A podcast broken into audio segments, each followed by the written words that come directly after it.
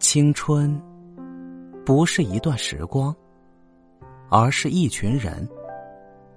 孤独是一个人的狂欢，狂欢是一群人的孤独。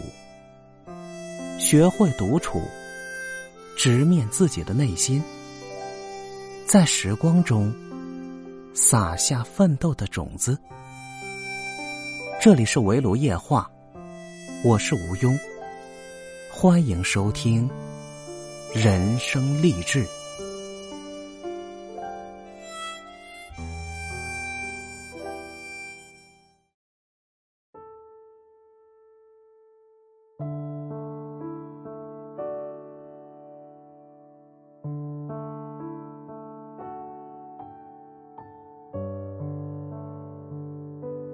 Hello，各位亲爱的小伙伴，大家好。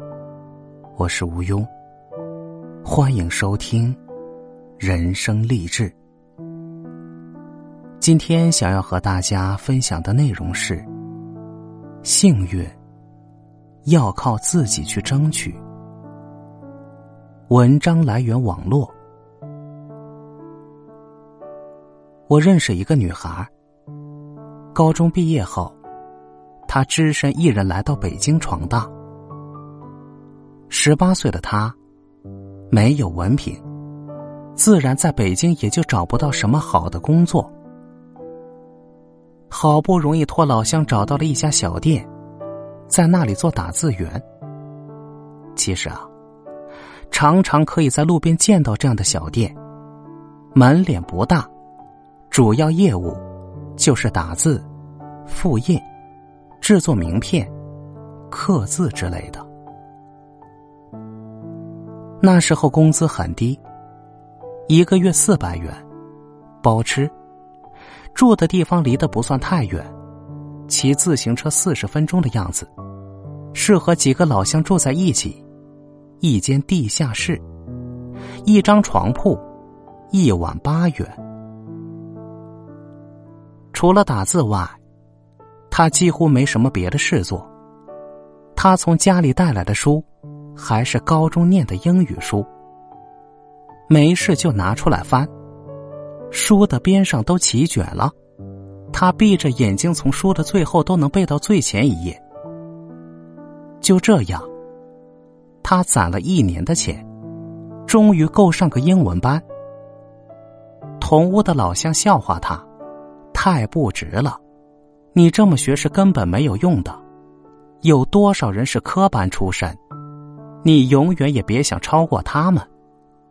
公司里的人又不是傻子，放着科班出身的毕业生不要，要你，不可能的。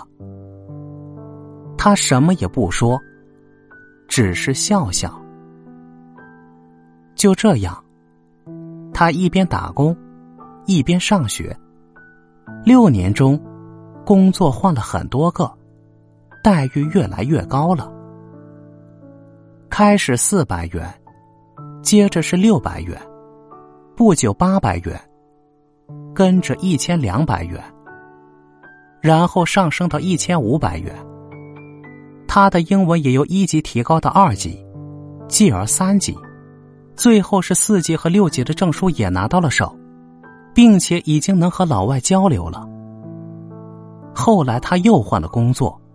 在一家外企，月薪六千元。他搬出了从前住的那个地方，与另一个女孩合租了一套两室一厅的房子。不久，他认识了一个和他公司有着业务往来的部门主管。小伙子也是外地人，毕业后独自留在北京打工。两年后，他们结婚了。并买了自己的房子。他偶尔上街，碰到过曾经和他一起住在地下室的老乡。老乡还是住在那里。老乡说一切都没有什么变化，只不过是自己周围床铺的人一年年都不同，一副很感慨的样子。没有什么人天生就是幸运的，幸运。是要靠自己去争取，去经营。选择什么样的路，其实就是选择什么样的生活。本期节目就到这里，感谢您的收听。如果您喜欢本节目，请别忘记分享给身边的人听哦。也请大家多多点赞、评论，您的支持就是主播的动力。